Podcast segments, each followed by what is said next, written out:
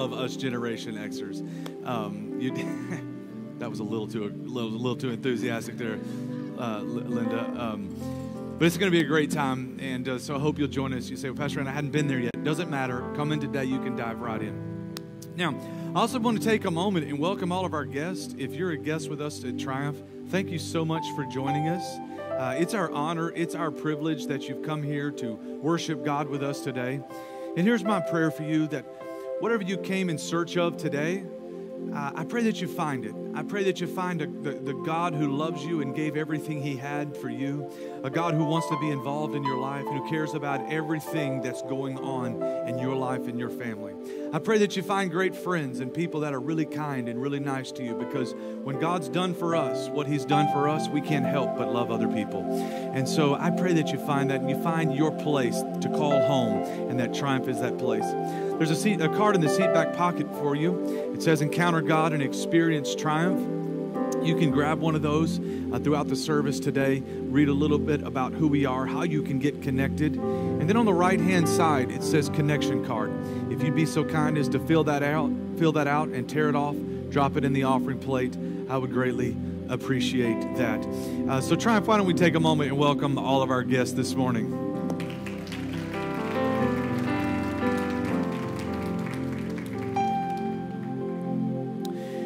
So, number of major things happening, uh, and if you allow me to step aside from church business for a moment and just uh, and just talk to you, obviously a, a, number of major things happening in our country right now.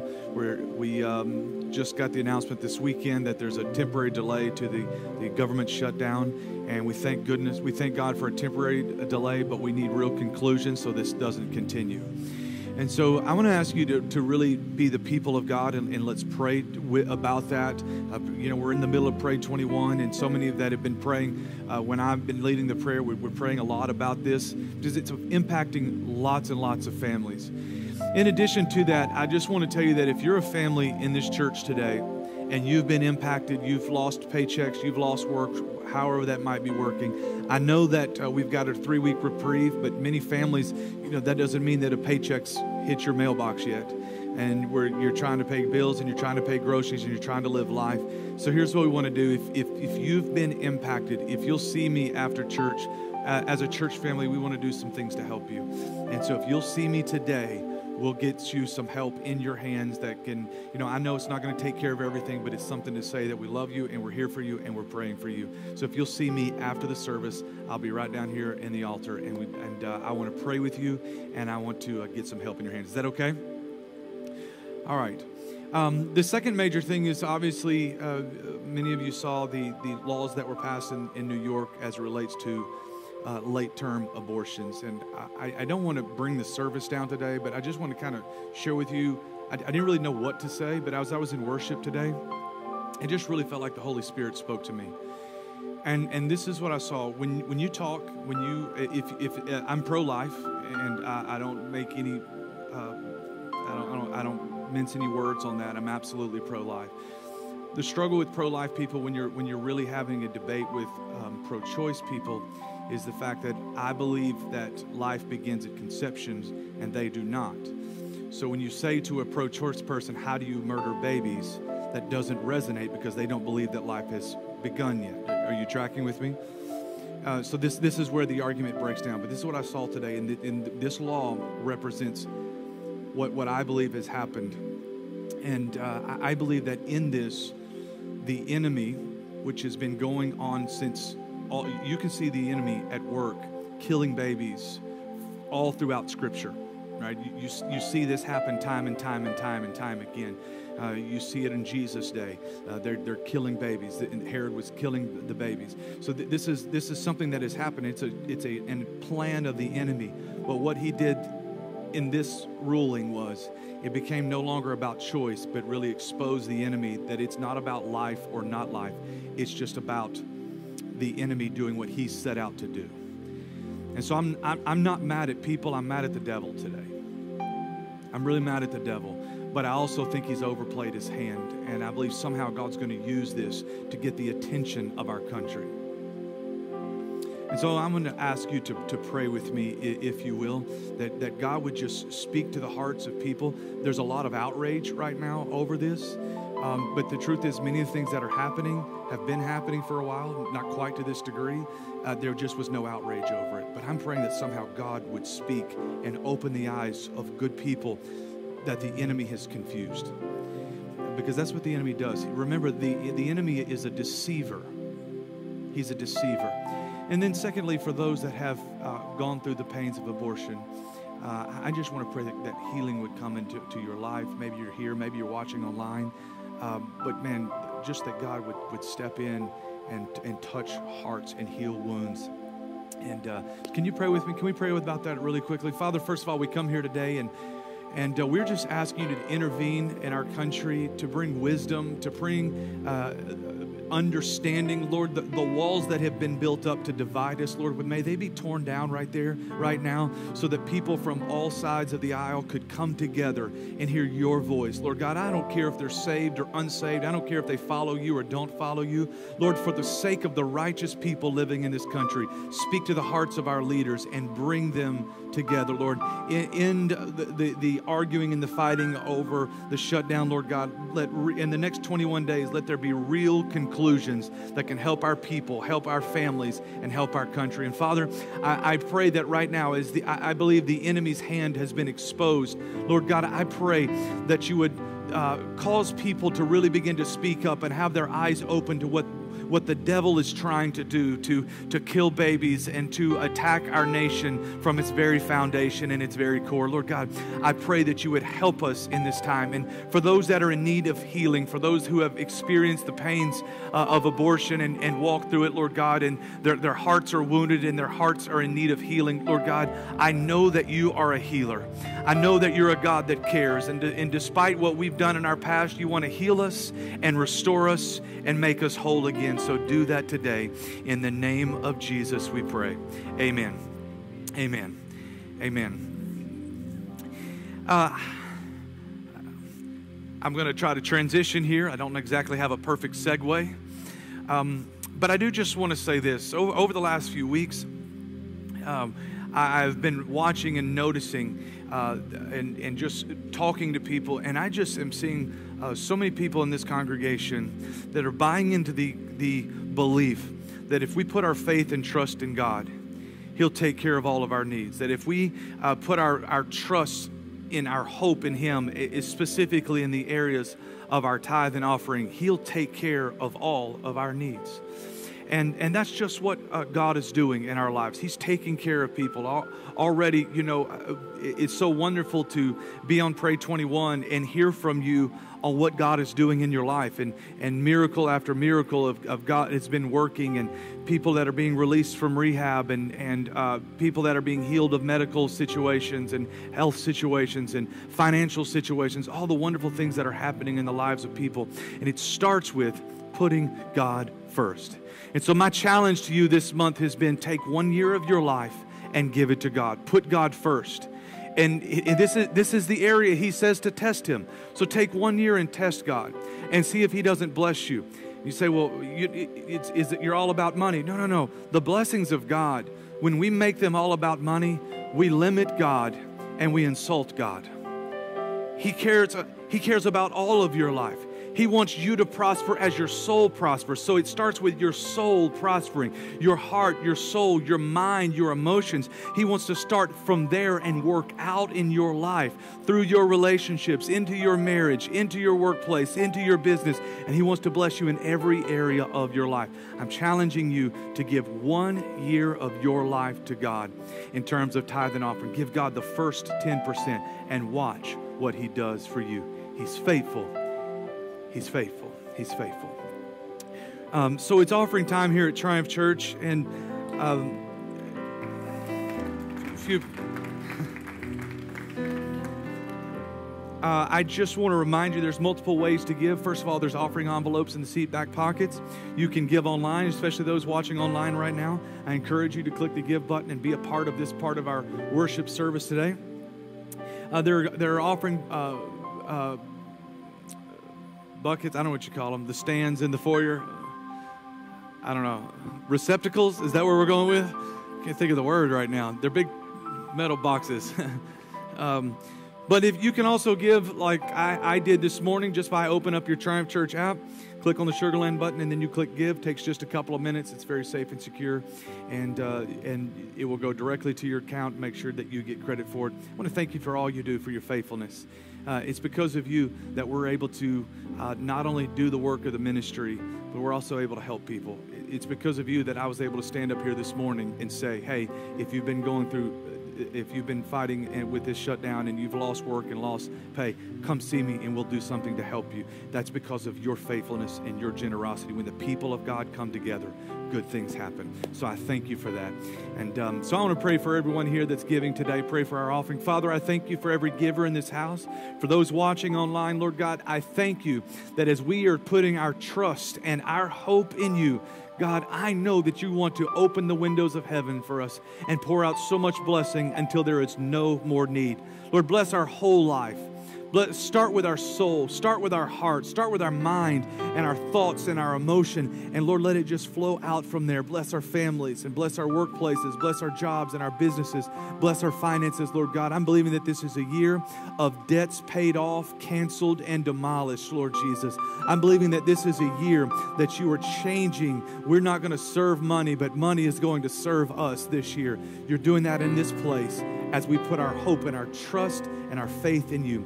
Lord, bless every giver. And Lord, I pray that it would be multiplied today as we all do what we're called to do, what we can. Lord, you're going to do what you can, and you're going to multiply it, and you're going to cause it to meet every need that is in this house. I thank you for it in the name of Jesus. Amen. Amen. Ushers, if you would assist us at this time.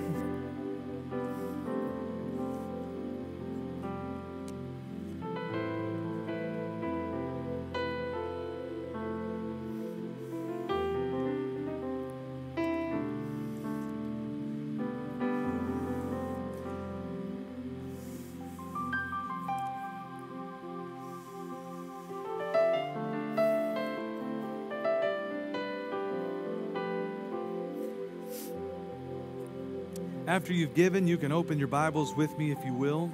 Exodus chapter 6. This is our core scripture for this month in this series. We're talking on this topic, He promised. God made these wonderful promises in our life. And His words can never change, but His promises have the power to change our lives. And so we, we love serving a God whose words never change. In, in the, the, word in, in the uh, in the New King James Version, there is immutability. He doesn't even have the ability to change. He doesn't even have the ability. Whatever he speaks has to happen. And so the promises that he's spoken into our lives, and we're, we're focusing on four key promises that he has for us. And we're talking about how we see them at work in our church. And there's a number of ways we do this. There's a number of ways we see them work, but there's four uh, four key ways. So, number one, and we're going to read this in Exodus chapter 6, verse 6 and 7. Uh, Therefore, say to the Israelites, I am the Lord, and I will bring you out from under the yoke of the Egyptians. I will free you from being slaves to them. So these are called the I will statements. I will free you from being slaves to them, and I will redeem you with an outstretched arm and with mighty acts of judgment. I will take you as my own people, and I will and I will be your God. Then you will know that I am the Lord your God who brought you out from under the yoke of the Egyptians. So go back to verse 6, if you will, for me. And we're going to talk through these really quickly. Uh, number one, he said, uh, I will bring you out from under the yoke of the Egyptians. I will bring you out from slavery. And, and this is about, uh, this, this is God's promise of salvation and his promise of sanctification. He's going to save us from slavery to sin. Because sin is trying to enslave you, it's trying to ensnare you, it's trying to get you caught up. That's what the enemy is trying to do. But God's first promise to his people was, I'm going to get you out of slavery, I'm going to save you. Number two, he then said, I will free you from being slaves. So here's, here's what's crazy He gets us out, He gets us out of slavery but the slavery is not out of us. So, this is what we talked about last week. So, the promise is the promise of freedom. It's, the, it's drinking the cup of deliverance. How now we've been saved, but now He wants us to find freedom in every area of our lives. that's my hope for you. So uh, we see this, you know, our, on Sunday mornings, one of our great goals is that people would come to know God. Sunday morning is the is the primary means by which people find God and find salvation. It happens in the course of a Sunday morning worship service. And so Sunday mornings are about people knowing God. And then we're looking, we want to help people find freedom. And what we've learned is more people find freedom with other people than they do on their own. And so we find freedom in small groups, and that's, that's what small groups are all about. If you haven't signed up yet to be a small group leader, I encourage you to do so. We've got a training coming up on February the 10th, and I hope you'll be a part of that. All you've got to do is open up your app, click the small group button, and you can sign up. And Pastor Dervin will reach out to you this week, get you all the information you need. So I encourage you uh, because, you know, finding freedom, it's about finding freedom for us, and it's also about helping other people find freedom. That's not all that small groups are about but it is one of the primary purposes. And then we come to number three. Uh, and this is what I want to talk to you about today the third I will promise, or the third statement. And this statement is simply this. Uh, nope, go back to verse 6, if you will. And I will redeem you with an outstretched arm and with mighty acts of judgment. I'll redeem you with an outstretched arm and with mighty acts of judgment. The third cup is the cup of redemption or the cup of re- or the promise of restoration. This word redemption is not a word that we often use anymore. It's, it's, it's kind of a churchy word, if you will. Uh, some great songs have been written in this with this word in it, but we don't often fully understand what it means for God to redeem us. The fact of the matter is, when God redeems us, it's talking about salvation, but that's not really even the, the true depth of what God is saying when He says, I'm going to redeem you. So uh, when we, you know, when, when Israel sang that song, Let the redeemed of the Lord say so, we're all say soing. How many of you like that song? Fantastic song. And I love it. But we don't even fully understand what we're singing about. Because we equip redeemed with saved, and they're two separate things. So, what I want to talk to you today is about understanding what God meant for you when He said, I will redeem you with an outstretched arm and with mighty acts of judgment. I'm going to redeem you. So that when I say, let the redeemed of the Lord say so, something dwells up on the inside of you, and you have some understanding, not just a shout in you, but there's some understanding behind that shout and behind that song. How many of you want to know what it means to be redeemed? So uh, there's a couple of uh, primary meanings of the word that we see uh, in this verse here. The first one is this it translates to mean to buy back. To buy back. So it's, it's an actual transaction. Now, uh, one of the t- places that I see the word redeemed uh, growing up as, uh, or, or raising my kids is when we would go to Chuck E. Cheese. How many of you took your kids to Chuck E. Cheese? That place is a racket. It is a racket. I mean, think about it. You go in there and you play these games, and you are spending dollar after dollar after dollar after dollar, everything you have, and they come back with this big mound of tickets. They got a thousand tickets, and you're like, okay, now we're going to go to the, te- the desk and we're going to redeem them right? Have you seen that? Ticket, redeem, redeem your tickets here. So you go up there and you've got tickets and they weigh them all out or they push them through the, the little reader thing. Y'all know what I'm talking about? And they give you, th- and you're going to go redeem your tickets. You've got a 1,016 tickets.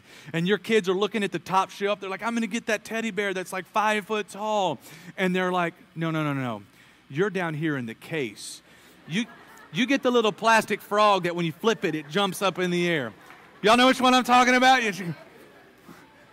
You get you get one package of Smarties. if you've had young kids and take them to, to, to Chuck E. Cheese, you know, and you're just sitting there like, I played that stupid game for an hour so my baby could have all these tickets, and you're buying them a 10 cent package of sweet tarts. But I want you to consider this. Consider this. You gave something of great value and got in return something of even lesser value.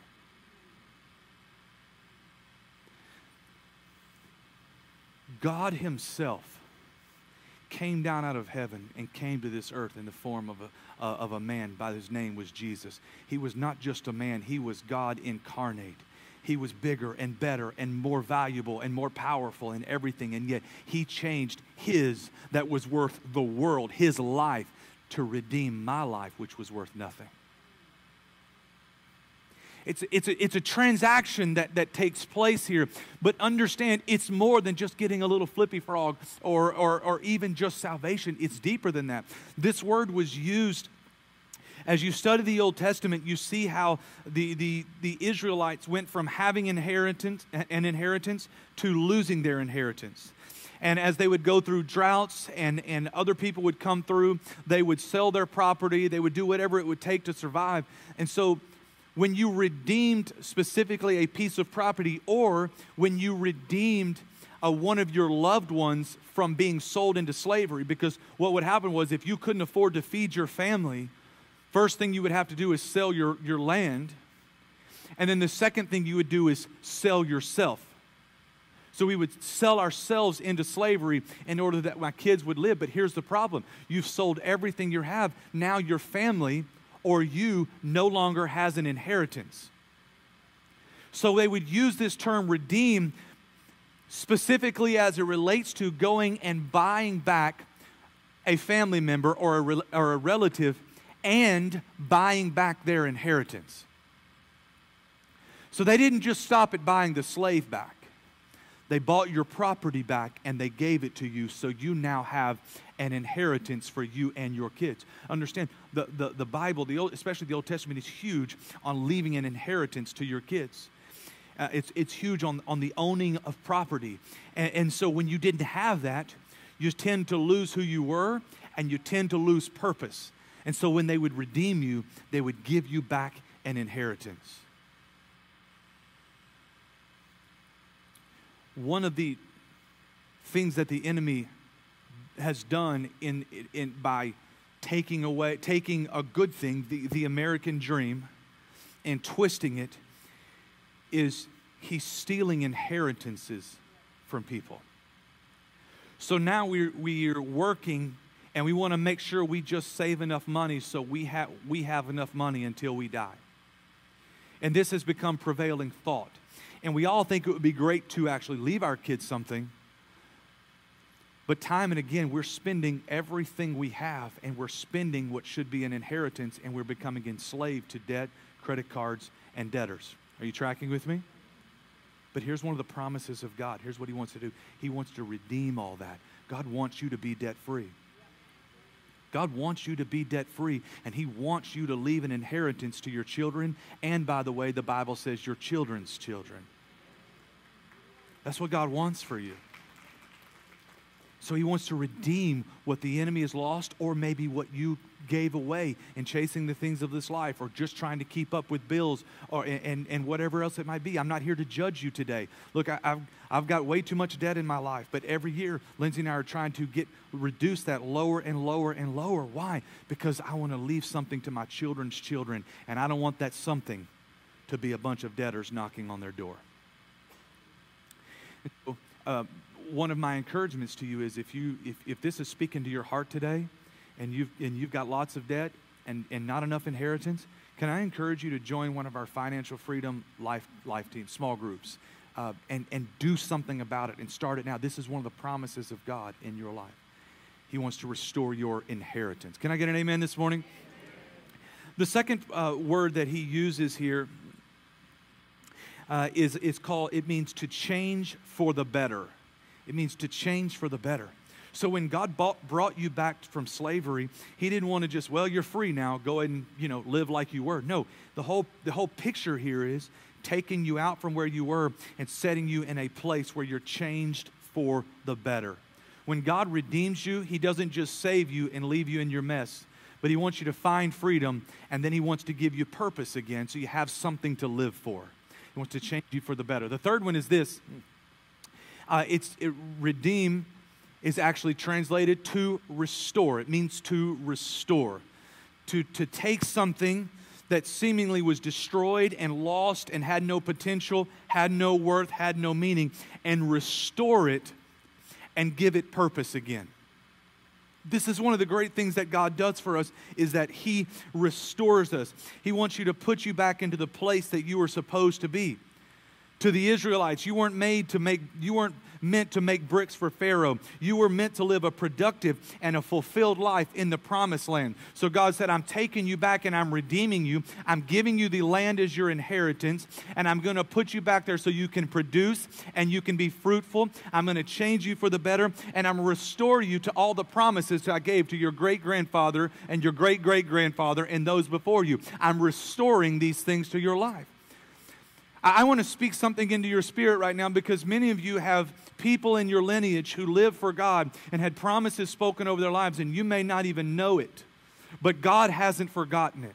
God hasn't forgotten the words that were spoken over my grandfather. God hasn't forgotten the words that were spoken over my great grandfather. God hasn't forgotten the promises that were spoken to my great great uncle, who was a, who was a traveling preacher who rode on a, on a horseback from city to city to city to preach the word of God. For, and so, for every promise that didn't come through in their life, it's going to come through in my life. And if it doesn't make it for me, it's going to be there for my kids because God is restoring all those things. And I speak that same thing over your life. You thought everybody in your lineage was a heathen and lived for the devil. But I believe there's somebody back there, if we go far enough, that somebody back there that had promises spoken over their life, and you're going to see the fruit of it come to pass in your life and in your kids' life. Can I get an amen this morning?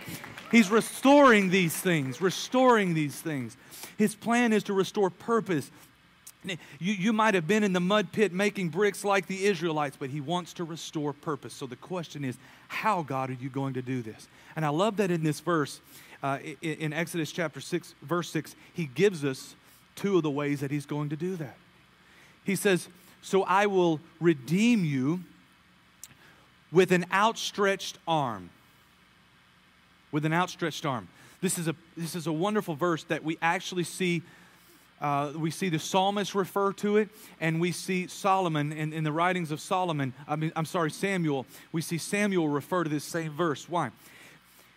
The word in Samuel, he said in, in 2 Samuel 22 and 36, Your help has made me great.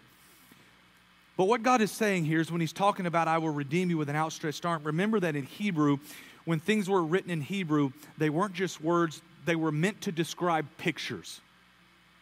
They were meant to describe pictures. Garfield, can I get you to help for just a second? Stand, stand right down here for me, if you will. So, uh, you can face me, it's good. So, I, I want you to, I want, I am going to let see if, if Garfield can help me illustrate this. Imagine with, with me, if you will, Garfield is the Israelites, and they're down there low. They're caught up in the mess and the murky struggles of slavery and, and things are not going their way, and they've got problems on every side, and, and they're just struggling for things. God is up here in heaven. Everything is good in heaven. The streets are paved with gold, and there's pearly gates, and all this wonderfulness, and there's no sorrow, and there's no sickness, and everything is good up here on the stage in heaven. But man is down here, Garfield is down here struggling. There's a verse in Scripture, Isaiah said, Oh, that you would rend the heavens and come down. Same principle here, but this is what God is promising. I'm not going to leave you down there in your mess to fight on your own, but I'm going to redeem you or restore you with an outstretched arm. The, the picture in 2 Samuel is it, one of the ancient scrolls actually says it like this I will st- uh, stoop down with my right hand to lift you up. So, so this is the picture of what God is showing. I'm going to lift you up here, okay? You're going to help me. Okay, the, the picture is God is reaching down out of heaven in your life. You say, I can't get out of where I am on my own. No worries, you don't have to, because the right, the mighty right hand of God is reaching out and He's going to lift you up in your life. He's going to redeem you, and He's going to set you in a place that He designed for you long ago. You see, we can get caught up thinking, I, I can't wait to get to heaven. And what God is trying to do is make your life heaven right now. He's trying to get heaven here on earth in you and through you. So He's going to stoop down with that mighty right hand, and He's going to lift you up. Can I get an amen this morning? How many of you want God to redeem you with a mighty outstretched arm? I'm tired of these problems, Lord. I'm tired of this struggle, Lord. Can you reach down out of heaven and grab me and lift me up? Enough is enough. Amen. Thank you, brother. And then, secondly, he says this one, and, and, and uh, th- this one's a little bit of a struggle here mighty acts of judgment. Now, judgment is a, a tainted word, if you will, because, you know, we live in a society that says no one should judge. The truth is, that's not biblical. I hate to, I hate to, I hate to mess up and not be politically correct today, but the fact of the matter is, uh, God says right here, I'm going to redeem you with mighty acts of judgment. So we think, man, I don't want God to judge me. I mean, you know, I may not know what's going on in your life, but you know what's going on in your life. And if God steps out of heaven and he starts judging us, it could, it could get a little difficult. Because God sees it all and He knows it all and He knows all the hidden things and He knows, knows all the places that we're, we're trying to keep from other people.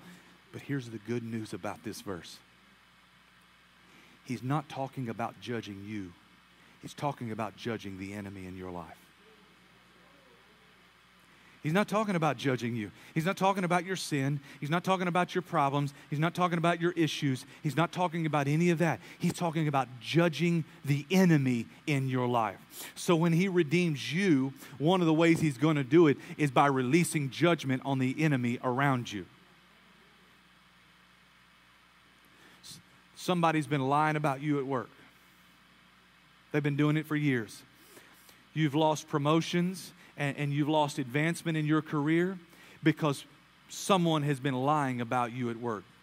But when God steps down with mighty acts of judgment, the truth is revealed. And suddenly, the thing that's been holding you down has been proven to be a lie, and you are released to be all that God has you to be.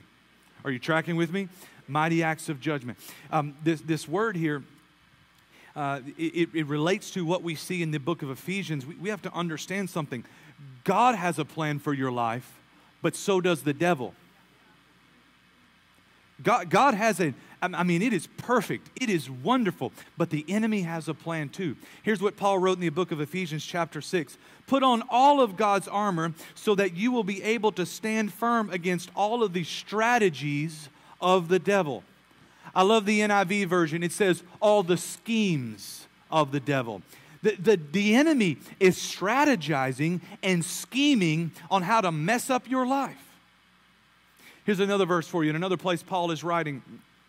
Uh, he's writing to the church at Thessalonica, and, and he says these words in chapter 2 For we wanted to come to you, certainly I, Paul, did again and again, but Satan blocked our way. Another version says he prevented. Uh, the English Standard Version says he hindered us. Again, there's a picture here being used. This word was used um, in those days, and, and uh, we had a chance to go to Israel this year, and you could see some of these places. Uh, the, the roads that they would travel on, robbers would hide out to try to attack traveling people and steal from them one of the tricks that they would use is they would go to a place in the road and they would cut a ditch. They would dig a ditch all the way across the road where you couldn't go around it. So they would wait till, till the valley came close together. They would cut a ditch all the way across it. And now, while you were stuck there with no way around this ditch, trying to refill it up, you're vulnerable. And instead of continuing to move into a safer place, you're stuck in a vulnerable position. And that's when the enemy would step in. That's when these robbers would step in.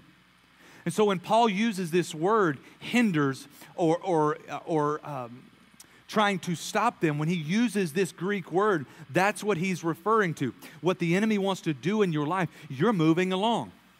You started your year, your year and you're and you're walking along and and you're praying and you're you've got some new habits forming. You're trying to you're going to have a better marriage this year. You're going to be a better father this year. You're going to be a better employee this year. You decided you were going to get involved in the dream team this year. You're ready to serve. But what the enemy does is he puts he digs a ditch. He dig he puts something in your way that prevents you from moving forward. It's not a problem necessarily that you can't solve but in the process, we lose sight of where we're going and we get our focus on the problem right in front of us, and that's when the enemy steps in. He steals from us and he robs from us and he gets us off, off track with what God is doing. But here's, here's, here's the word that this promise, this I will statement of God says when the enemy steps in and he's trying to distract you, and he's trying to hinder you, and he's trying to stop you. See, there are problems in your life that you're, you're going to get dealt with, but in the meantime, you're vulnerable. Here's what God says I'm going to release mighty acts of judgment in your life so that I can redeem you. And the enemy's not going to get at you, and he's not going to conquer you. He's not going to rob and steal from you. But instead, what did Jesus say? The thief comes that he might steal, kill, and destroy, but that I have come that you might have life and have it more abundantly. The things that are hindering you in your life, whatever's, whatever's in your mind right now, whatever problem you're facing that is hindering you, I'm just believing right now that God's going to start the redemption process right now, this week. This week.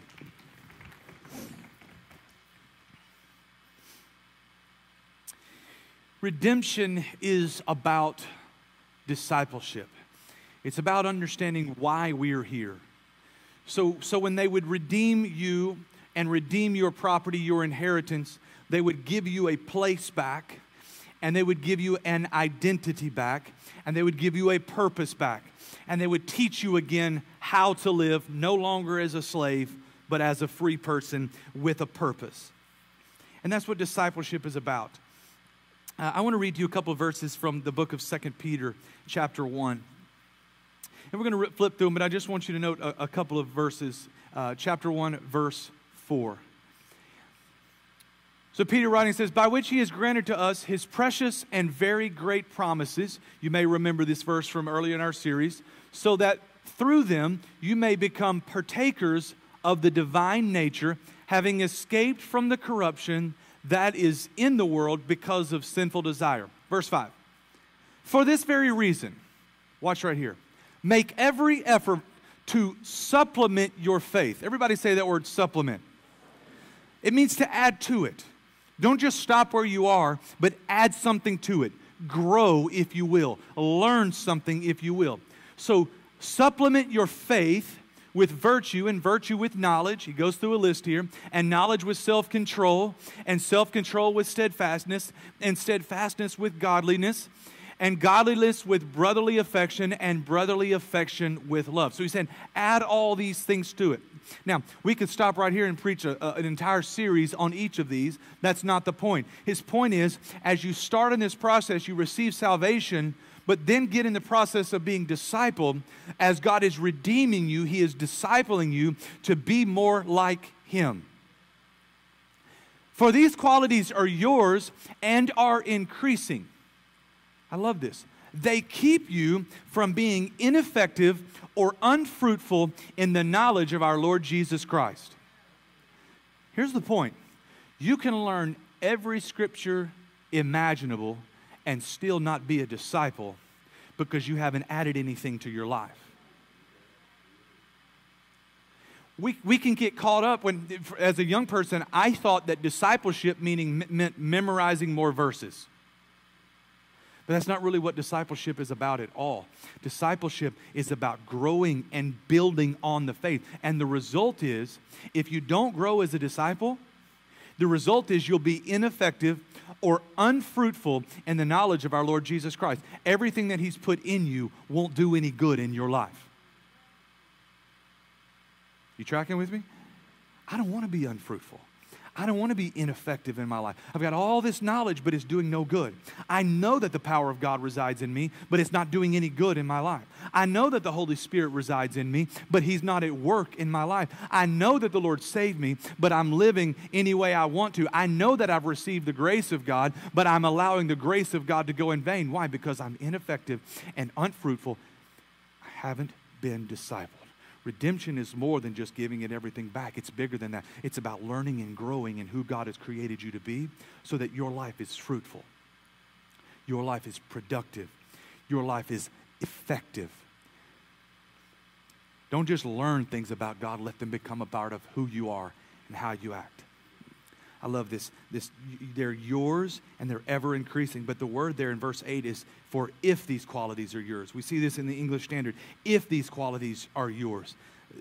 discipleship is a destination, I mean, is a journey, not a destination. We're always learning and growing. The moment you stop growing and you think you figured it all out is the moment you stop being effective and stop being fruitful. Keep growing. So when we really look at the disciples, so you want to talk about discipleship, look at the disciples. They learned four things. First of all, they learned how to live like Jesus. We know that we were created in the image of God. We've got to learn how to live like Jesus. And that's what the disciples were doing. So, uh, do you remember the verse? Um, and, and, forgive me, uh, I, I, didn't look it up before I came here, but you remember the verse where Jesus said, um, My yoke is easy and my burden is light? He's talking about a number of things there, but he is alluding to something very, very specific. And the specific thing that Jesus is alluding to, there were all of these rabbis walking around. And when you would follow a rabbi, you would take on the yoke of that rabbi. It was referred to the yoke, and it was his teachings and his ways. And so they would say it's like putting a yoke around your neck because remember, these 633 laws of Moses were difficult to keep up with. And so when you found a rabbi, you put his yoke on or his way to interpret the laws and live them out. And Jesus said, if you want to live like I do, put my yoke on, but understand, my yoke is not as heavy and burdensome as the yoke of the Pharisees. But if you'll do life like I do life, you'll find that life more abundantly that I have. Are you tracking with me? So, so discipleship is learning how to live like Jesus. And this is not just when you come in these four walls it's, it's, it's even more important out there than it is in here. That's the reality. Jesus didn't go to the temple and act one way and then go into the marketplace and act another way. Jesus was who he was everywhere he went. He, he, he, he saw miracles everywhere he went. As a matter of fact, you see more miracles of Jesus out among people in their city, in their villages, in their workplaces, in their homes than you do in the temple. You see more out there than you do in here. We got to learn to live like Jesus. The second thing we want to do is we want to learn to live, we have to learn to live with Jesus. What do you mean, Pastor Brandon? Look at the life of the disciples. One day he feeds the 5,000 plus men, women, and children, 15 to 20,000 people and, and he does all these great miracles, and they're shouting his name and trying to make him king. And they're praising his name and they're celebrating him. And Jesus, and, and he had to actually disappear through the crowd. Boy, it'd be fun to live with Jesus when everything was going your way.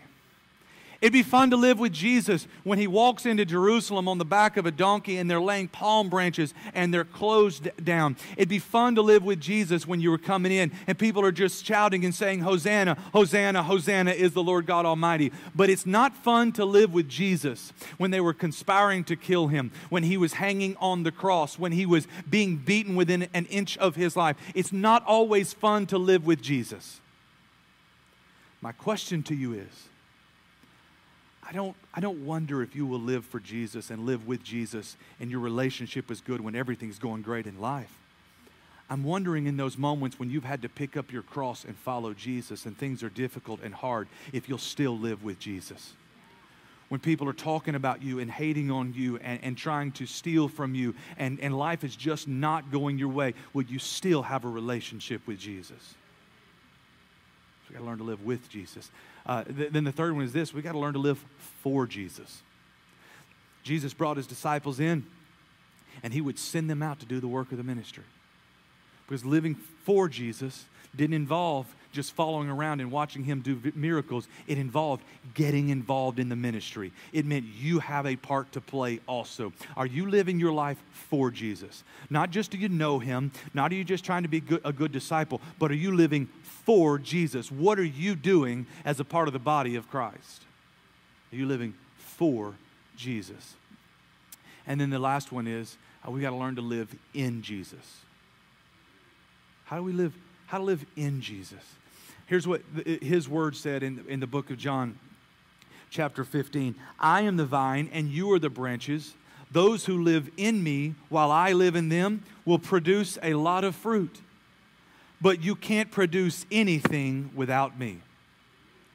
Boy, it's a wonderful place to get to in your life when you realize I can't produce anything without Jesus. You see, what we can do is we can produce something short term, but the things that really last and the things that really matter, they don't last without Jesus all in it. Me living in Him and Him living in me. And that's what discipleship is all about. How do you live in your marriage like Jesus? How do you live in your marriage with Jesus? How do you live in your marriage for Jesus? And how do you live in your marriage in Jesus? Are you tracking with me?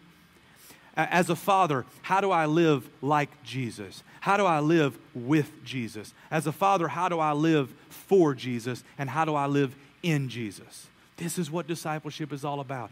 Make no mistake, I hope that you will be a person who studies the Word of God and memorizes the Word of God and meditates on it day and night. There, there, there's the, the longest chapter in this entire Bible is all about His Word and meditating on it and studying on it. And I hope that you'll do that. But understand, discipleship is so much more. It's about learning how to live with Jesus, in Jesus, for Jesus, with Jesus, in every area of your life. So, in this church, how do we do that? And I'm almost done here this morning. How do we do that? We do that, it starts with Growth Track. Growth Track is how you become a member of Triumph Church, but it gets you on, it's a kickstart of discipleship. It's not the end result, it's not the end goal. We get a lot of discipleship in our small groups.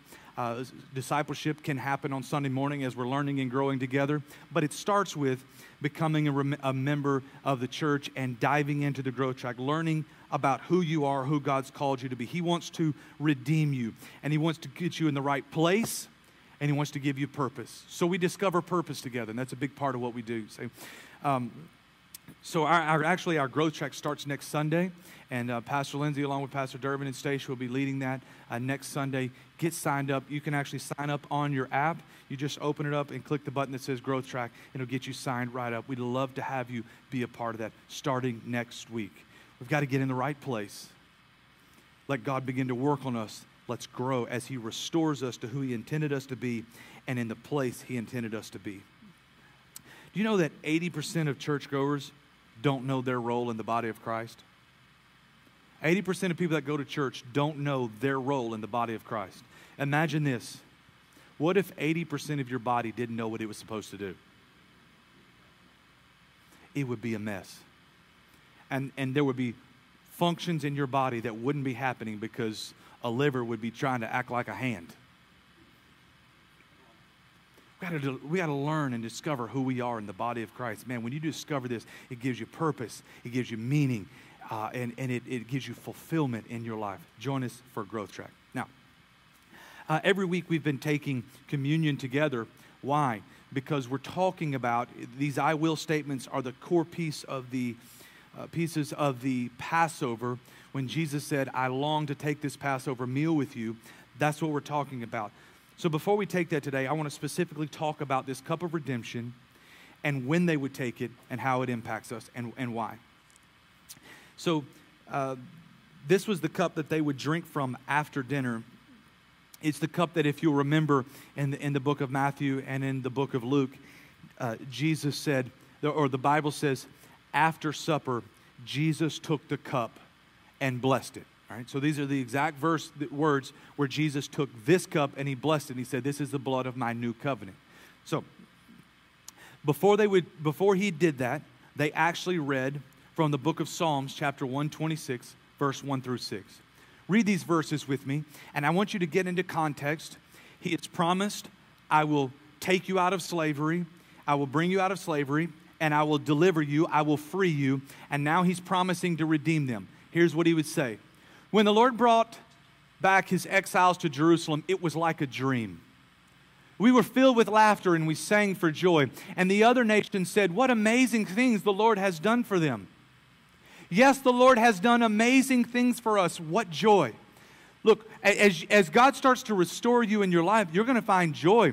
It, when there was weeping, He's going to turn it into laughter because this is what God does when He starts to restore us. Verse 4 Restore our fortunes, O Lord, as streams renew the desert. Those who plant in tears will harvest with shouts of joy.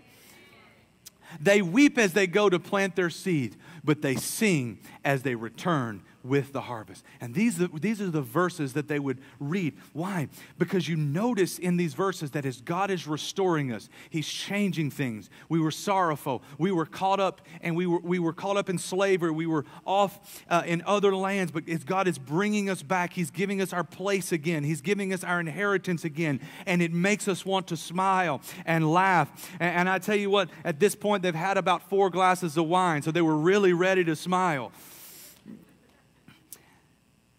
And then they would all say this together. As they remember what God had done for other people, they would say this together Restore us again, O God. Some of you in this room have been through times where God restored you and you could tell the story. You could give your testimony about how God restored something in your life. But now you look up and there are places where the enemy has pulled away again or, or, or something has happened and you need redemption and you need restoration in another area. And so, as we pray this prayer today, our prayer is God, do it again. God, do it again. You've done it before. You've done it for others. You've done it in your word. Do it again in my life. Do it again for me. You know, we can get one area of our life going really well. And while we're focused here, the enemy will tear us down somewhere else. So today we're looking at those other places and saying, Do it again, God. Restore us again, O Lord. Can you stand with me this morning? So, this is, this is the cup that Jesus said, This is the cup of my new covenant. This is the blood of my new covenant, which is shed for the remission of sins. Understand this. Here's what Jesus is saying there was an old covenant, but, but remember when I told you, redeem means to make it better? Not just to get it back to like it was, to make it better. Jesus is saying, I'm not just going to give you the old covenant, but I'm going to give you an even better covenant. That's what he did for us. Incidentally enough, this is the same cup that is drunk would be drank as a, at a marriage ceremony in Jewish culture. You would drink this cup, the cup of restoration, understanding that in this we're taking two people that God has pulled together to make one, and the new thing is going to be better than both of the old things. It also reminds us here's what Jesus is reminding us of we're the bride of Christ. This is the cup that Jesus longs to drink with you and I, to remind us all of our covenant that we have with Him. And this covenant is way better than the old covenant. Lord Jesus, we've come here today. And I thank you for your redeeming power, your restoring power. It wasn't just enough to save us, it wasn't even just enough to get the slavery out of us, but you wanted to give us our inheritance back. You wanted to give us purpose again. You wanted to get us in the right place. You have more for us, God, and we're so grateful. And Lord, as we read those words from the book of Psalms and we see how the tears were turned into laughter, God, I'm praying for every place in our life where there are tears, sorrow, worry, stress. I'm praying that as we drink this cup today, those tears and that sorrow would be turned into joy and turned into laughter, that we would smile again. Lord, I, I, am speaking hope into every one of those situations, Lord. For those that are watching online at home, I'm speaking hope into those situations. And we say here today, do it again, God. Do it again bring redemption and restoration again, Lord. So we take this bread just as Jesus did and we lift it up to you. We're reminded of his body, which was broken for us, and we break it now and we eat it and we thank you, Jesus, for what you did for us.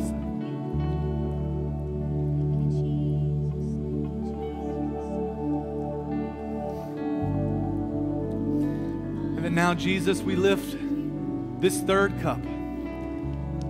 Thank you for redeeming us, for buying us back, for giving us our inheritance back, for making things better, for giving us purpose, for helping us to become like you, for giving us a way that we can live with you and for you and in you. God,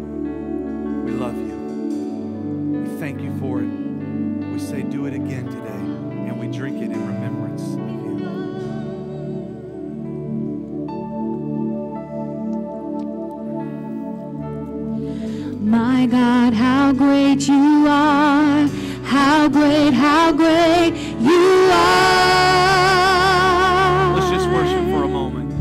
Worship you, Jesus. My God, how great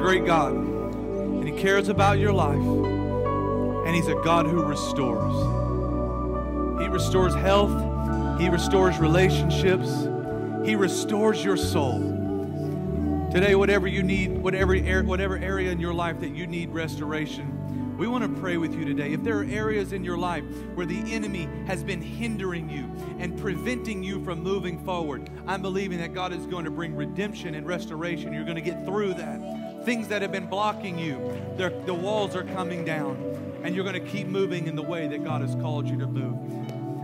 One of the one of the values that we have here in Triumph is we value personal ministry time. We love it. It's a part of who we are. And so I'm asking our prayer partners to come this time and make themselves available. If there's something in your life you need prayer with, something that's been hindering you, some place that you need restoration, maybe some of you are here today and you're fighting for your marriage today. I, I don't even know what's going on, but maybe you're here. I just want to believe that God's going to restore you. Maybe you're you're fighting for restoration in your job or restoration in your business. Today, let us pray with you. May the God who restores, who promised to redeem you with mighty acts of judgment and with an outstretched arm, may He reach down to you and lift you up. Whatever area of your life you need restoration in, come and let us pray with you. I'm going to bless you before we go.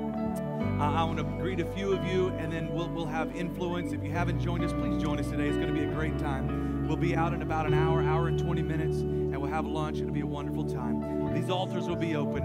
And don't forget, if you've been affected by the shutdown, come see me. So let me bless you today.